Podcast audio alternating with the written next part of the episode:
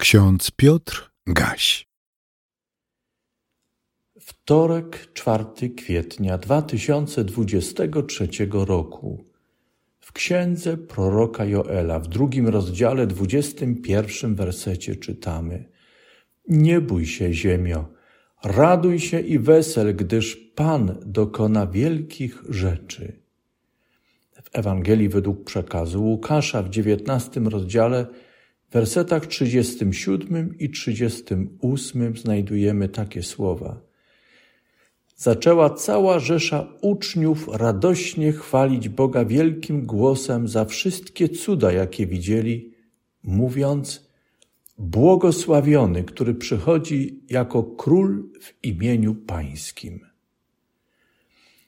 Międzynarodowe grono osób prowadziło ożywioną rozmowę o sytuacji w świecie. Jak zwykle zdania były różne.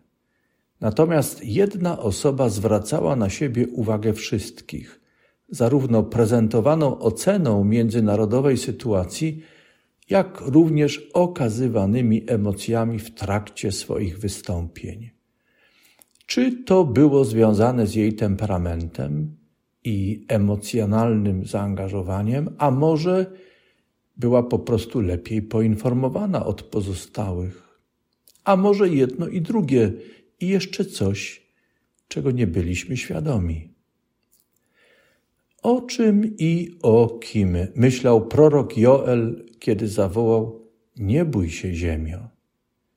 Kogo miał wówczas przed oczami, wypowiadając te słowa: Raduj się i wesel, gdyż Pan dokona wielkich rzeczy. Czy prorok myślał tylko o terenie, w którym działał? Czy prorockie wezwanie kierował wyłącznie do jemu współczesnych? A jeśli by tak nawet było, czy wolno nam dzisiaj do prorockiego terenu działania dołączyć nasz skromny teren aktywności? Czy nam też wolno przyjąć prorockie słowo, by odnaleźć w nim podstawę do radości i wesela z cudów Pana, także naszego Boga? Jeśli odpowiemy, wolno nam tak myśleć, wolno nam z tym żyć i wolno nam tak działać, to jakie argumenty mamy na to, że nam wolno?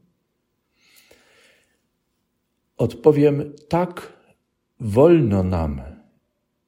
Nie możemy mówić z całą pewnością, co prawda, o wyobrażeniach proroka Joela dotyczących Ziemi. Jak daleko wykraczał w swojej refleksji poza obserwowany przez niego horyzont, trudno nam dziś wyczerpująco rozprawiać o kręgu osób, do których kierował prorockie słowo. Ale jedno jest pewne – Świat pojęć i wyobrażeń Joela i innych proroków nie jest granicą dla Boga, który posłał ich wszystkich. Tak więc dzisiaj, kiedy czytamy słowo z księgi Joela, nie bój się ziemio, raduj się i wesel, gdyż Pan dokona wielkich rzeczy, wolno nam je odnieść do naszego terenu i terenu każdej, w każdej innej szerokości geograficznej. Wolno nam je przekazać każdemu człowiekowi, niezależnie od tego, z jakiego wywodzi się ludu. Podstawą takiego myślenia jest słowo Boga. Boga, który posłał Joela i innych proroków i który przede wszystkim i ponad wszystkim posłał swojego Syna Jezusa Chrystusa. Wieki po proroku Joelu w Jerozolimie rozprawiano o Jezusie z Nazaretu. Krąg jego uczniów świadczył o nim ze względu na znaki, które uczynił. Kiedy wjeżdżał do Jerozolimy, wołali: Błogosławiony, który przychodzi jako król w imieniu Pańskim.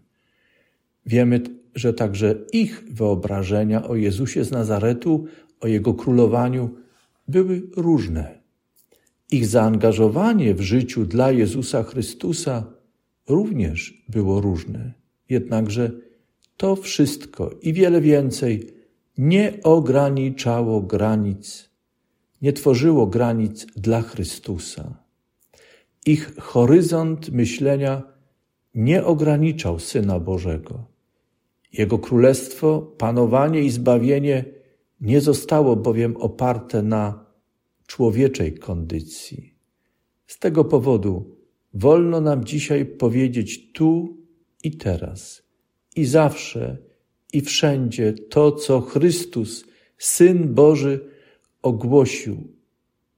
Tak bowiem Bóg umiłował świat, że dał swego jednorodzonego Syna, aby każdy, kto w Niego wierzy, nie zginął, ale miał życie wieczne.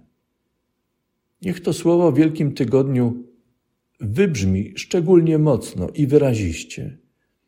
I niech naszą pieśnią i modlitwą dziękczynną będzie słowo proroka Joela i słowo pozdrowienia tych, którzy świadczyli o Jezusie Chrystusie w Jerozolimie.